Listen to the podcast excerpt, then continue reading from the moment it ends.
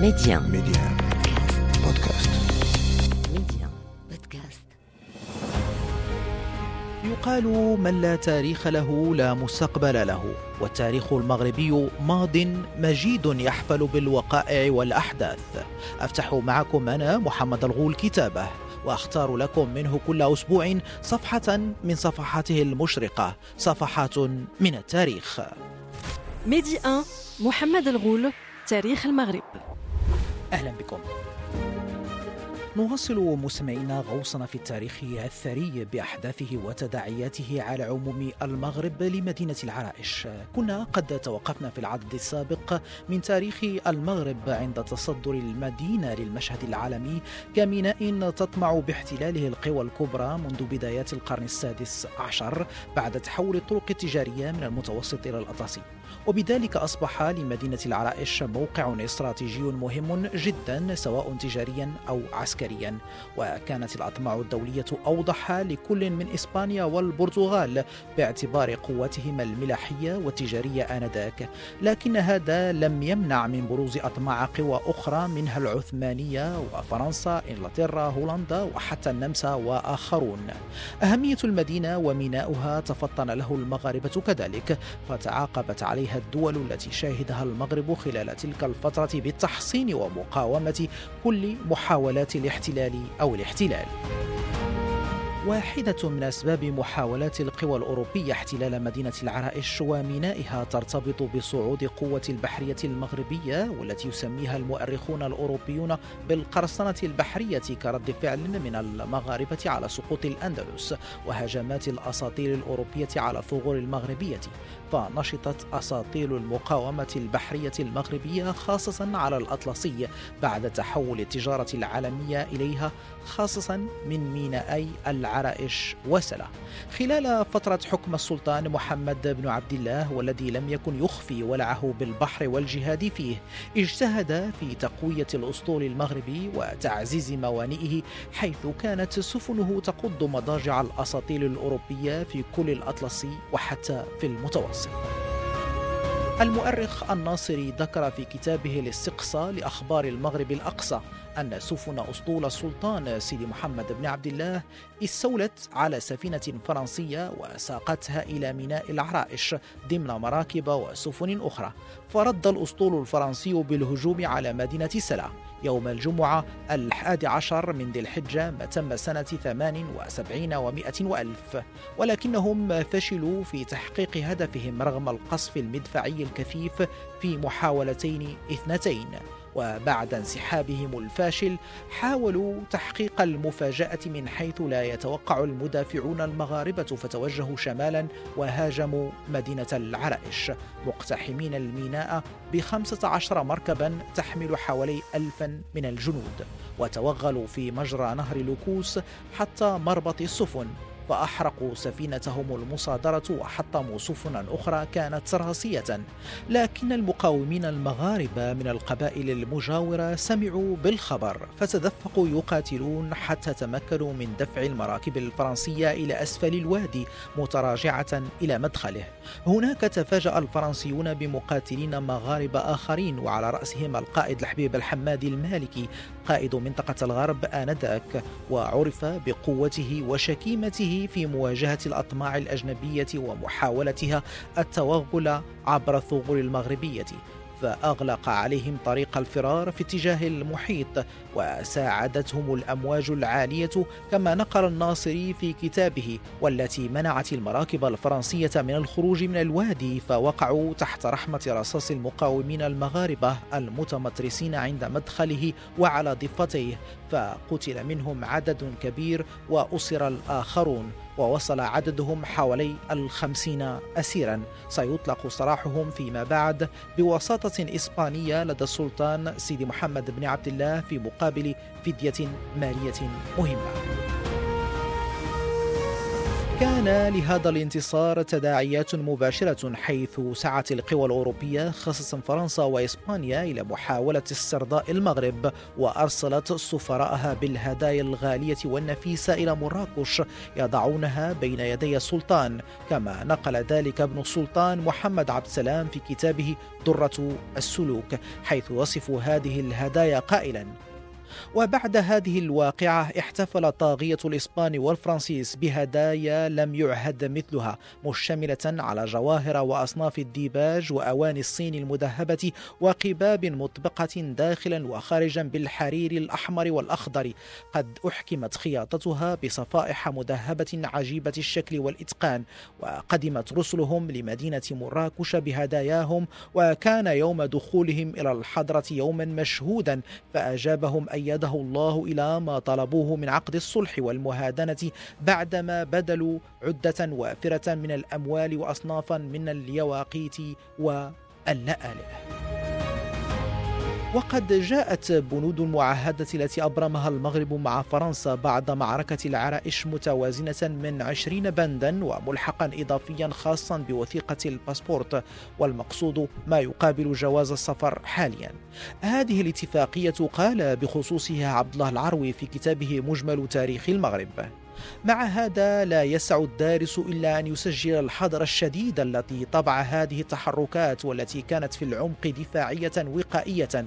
جاء الفرنسيون وأمطروا بالقنابل مدينة سلا أواخر العام 1765 للميلاد ثم عادوا وهاجموا العرائش متوغلين في مجرى نهر اللوكوس حيث واجهوا مقاومة عنيفة وخسروا عدة قتلى وأسرى. لكن هذا لم يمنع السلطان من إبرام اتفاق اتفاقية أمن وصداقة معهم العام 1787 من التداعيات كذلك أنه بعد هذه المعركة تأكد للسلطان سيدي محمد بن عبد الله أهمية ميناء العرائش في صراع المغرب مع القوى الأوروبية. فزار المدينة وعزز تحصيناتها وقلاعها بالأبراج وأعطى لحصن الفتح أهمية كبيرة حيث عمل على ترميمه بعدما وجده خرابا في زيارته الأولى للمدينة عقب توليه العرش العام 1757 للميلاد. وزاد في بنائه حيث سيعرف في هذه الفترة بناء القباب التي تغطي أبراجه كما زاد من تعزيز دفاعات المدينة ونقل إليها عدة عسكرية ضخمة بقيادة ابنه الأمير اليزيد. ولا بد من الإشارة هنا إلى أنه كان للقبائل المحيطة بمدينة العرائش وقبائل الغرب وجبال والريف فضل كبير في المقاومة الشرسة لمدينة العرائش ضد الأطماع الأجنبية خلال هذه الفترة خاصة مع نهاية القرن الخامس عشر وبداية القرن السادس عشر للميلاد. القبائل المغربية لم تكن تكتفي بالمقاومة العسكرية فقط بل حتى بالمقاومة التجارية فعند احتلال الثغر تقاطعه تجاريا وتحاصره وتمنع أي قبيلة أو تاجر من التعامل معه أو المتاجرة مع المحتلين. وكمثال هنا لما احتلت العرائش من طرف الإسبان عندما تسلموها من أبو عبد الله محمد الشيخ السعدي الحسني الملقب بالمأمون. فرضت القبائل المجاورة مقاطعة شاملة وشرسة لكل تعامل مع الإسبان بيعا وشراء ومتاجرة ووصولا إلى أسوار المدينة.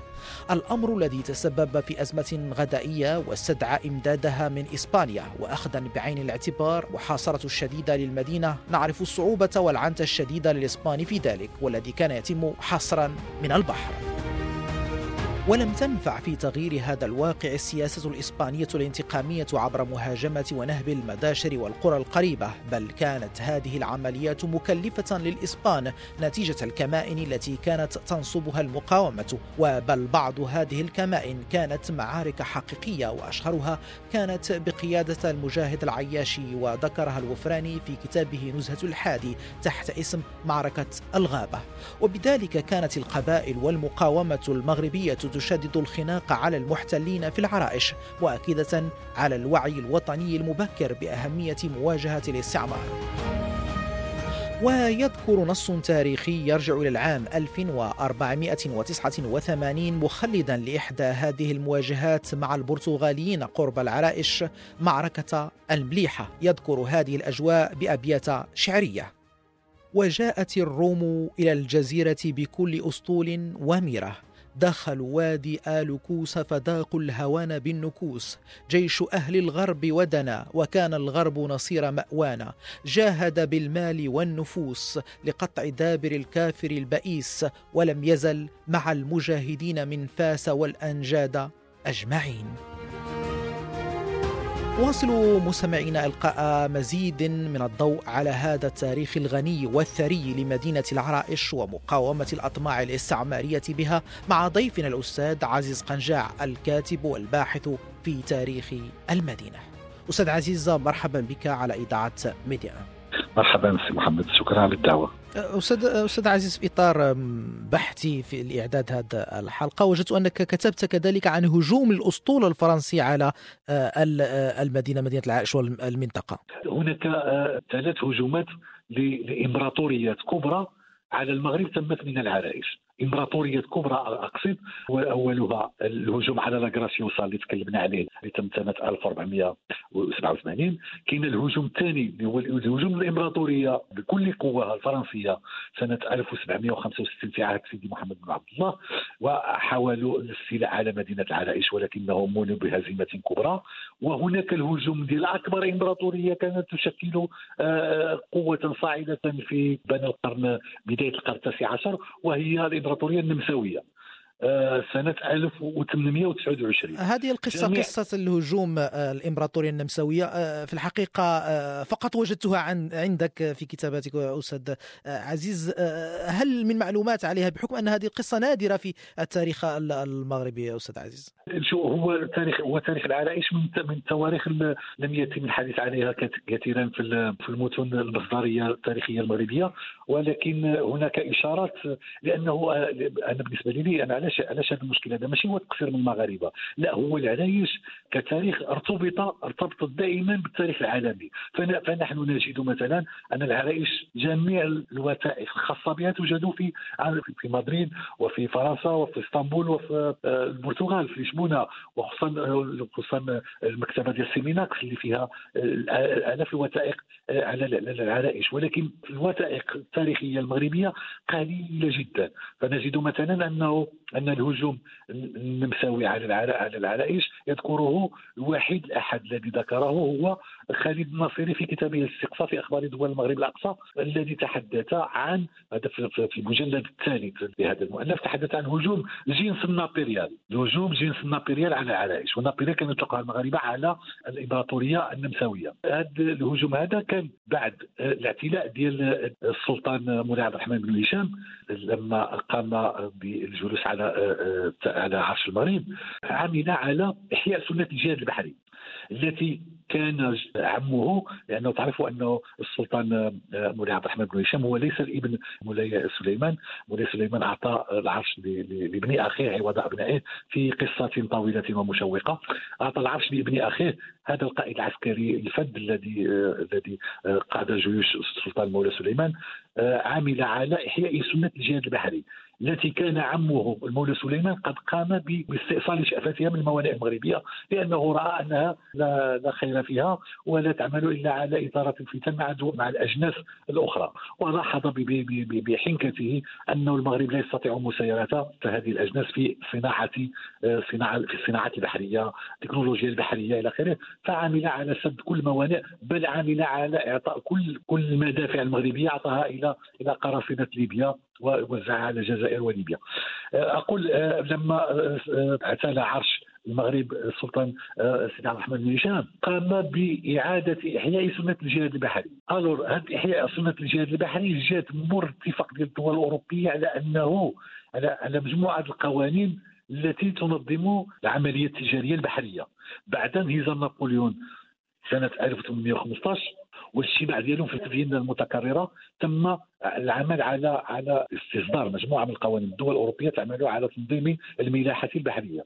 السلطان ملي طلع الحكم المغرب رسلوه مجموعة ديال الأجناس من الفرنسيين من الإسبان من على أنه يحترم هذه القوانين إلا أنه آه، لم لم يبالي. هما اشترطوا على على الاعتراف به إلا إذا وافق وافق على على سننهم في, البحر إلا أنه لم لم يكترث لذلك فعمل على إحياء هذه السنة وقام بتجديد السقالات والمدافع إلى آخره وأمر المجاهدين البحاره بمراقبة الشواطئ المغربية. فكانت هناك فصله مجموعة من الفرقاطات المغربية تقوم بمراقبة السواحل فاعتقلت سفينه سفينتين متساويتين فيهما مجموعة من البضائع الثقيلة والكبيرة وفيها مجموعة من من البضائع المهمة جدا. وفقام الرئيس بركاش بإحتجازها وتم إدخالها إلى مدينة العرائش. ادخال هذه السفن إلى مدينة العرائش أثار حافظه النمساويين الذين كذلك قاموا بجنود مجموعه مجموعة من من المراكب وهاجموا آه، مدينة العرائش في ملحمة كبيرة آه، نقلها الناصري نقلها عن عن أحد المؤرخين الإسبان. شوف باش كنقول لك إنه الناصري بيده اللي كان كيعيش في القرن التاسع عشر لم يجد ذكرا لهذه المعركة إلا في مصادر إسبانية. كانت هذه المعركة ملحمية حيث كل القبائل المحيطة بالمدينة عملت على آه، تطويق الأسطول داخل داخل وادي اللوكوس ومنعوه من الخروج من الواد حيث قاموا بغلق الواد بسفنهم وقاموا كذلك برميهم بالبارود وكانت ملحمة كبيرة آه، عملت على إثرها الدول الأوروبية على آه، لأنه هذه المعركة ديال ديال النمسا مع الامبراطوريه النمساوية كان لها وجهان هي نصر عسكري ولكن ولكن كانت بداية تخلي المغرب عن العمل البحري بصفة نهائية. على اعتبار أن جميع الدول الأوروبية ضغطت على السلطه سيدي محمد بن عبد الرحمن من أجل إطلاق سراح الأسرى النمساويين وكذلك آه، الاعتذار الدولة النمساوية وكذلك الامتناع عن الخوض في في شؤون البحر مستقبلا. ويقول الزياني أن السلطان قام بحرق بعض المراكب في قصة غريبة لا داعي لذكرها. قام قال أن السلطان قام بحرق المراكب وأوقف كل عملياته في البحر خصوصا وأن أن المرحلة هذه 29 صادفت السنة الموالية احتلال فرنسا للجزائر. احتلال فرنسا للجزائر عملت على الضغط من من داخل من داخل. آه، يعني أصبح المغرب تحت الضغط الاستعماري بشكل واضح. محاط محاط بالضغط بالدول الأوروبية. إذا آه، كانت كان إنجلترا كانت لها مصالح في المغرب. فرنسا احتلت احتلت الجهة الشرقية المحيطه بالمغرب وأخذت تتوسع في أراضيه. اذا البحر آه، كان كما يصفه الناصري كان يغلي بالسفن بسفن الأجانب. والمغرب لم لم يكن له من الإمكانيات ما يحدد يعني قوته البحرية لم تكن توازي القوة البحرية للأوروبيين. وقع واحد تفارق كبير آه، في, في على مستوى التكنولوجيا البحرية بين المغرب وبين وبين الدول الأوروبية. وتم صناعة مجموعة من المراكب بمواصفات كبيرة جدا. كانت تمخر عباب الاطلسي والهادئ وتطوف العالم. في حين ان المغرب كان يعتمد على ليغاليوت صغيرين ماشي ليس ليس عفانه في في حراسة آه، شواطئه. أستاذ عزاد ديال النمسا هذه قصة الأسطول النمساوي مع مدينة العرائش. قبل قصة الأسطول النمساوي وقبل قصة الأسطول الفرنسي قصة أخرى مرتبطة بالإمبراطورية البرتغالية هزيمتها في معركة الملوك ثلاثة ومعركة القصر الكبيرة ومعركة واد المخازين حسب التسميات التاريخية. مدينة العرائش لعبت هي الأخرى دورا مهما في هذه الهزيمة وفي هذه المعركة أستاذ عزيز. معركة واد المخازين هي معركة هي معركة إذا بتقول برية بالخصوص. وأن السلطان آه، عبد الملك السعدي عمل على استدراج البرتغاليين لمعركة برية. الاسطول آه الأسطول البرتغالي رصى بمدينة العرائش آه، أعتقد. لا رصى بمدينة أصيلة وحصر وحصر وادي لوكوس من مدينة العرائش. لم يتوغل في الوادي. حصر الإمدادات خوفا من أي إمداد يمكن أن يصل أن يصل من واد لوكوس فحصر آه، واد لوكوس ولكن المعركة كانت معركة برية الجهه ديال بن حميد ومنطقة السواكن باقليم العرائش على مقربة من واد لوكوس في ساحة محاذيه لواد لوكوس وقع اذا هي معركة برية بالخصوص. في حين معركة اللي كل القبائل المغربية تحت القيادة ديال الملك عبد الملك السعدي اذا العرائش ما كانش عندها إلا تقوم بدور بارز في هذه المعركة إلا من المشاركه السكانيه المناطق العرائش والمناطق المحيطة بها في في في, في المعركة. أما فيما يخص يعني كدور استراتيجي فعبد الملك السعدي لم يكن يستطيع أن يكسب معركة بحرية آنذاك. لذلك بذكائه العسكري عمل على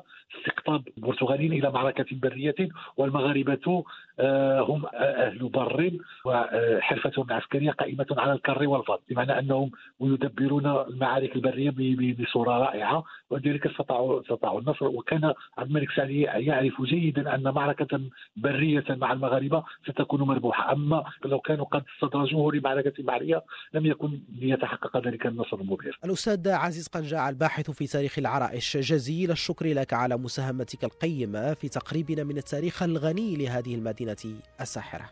شكرا لك. مستمعينا أذكركم أنه يمكنكم إعادة الاستماع لكل أعداد تاريخ المغرب حصريا عبر تحميل تطبيق ميديا بودكاست إلى اللقاء. ميدي 1 محمد الغول تاريخ المغرب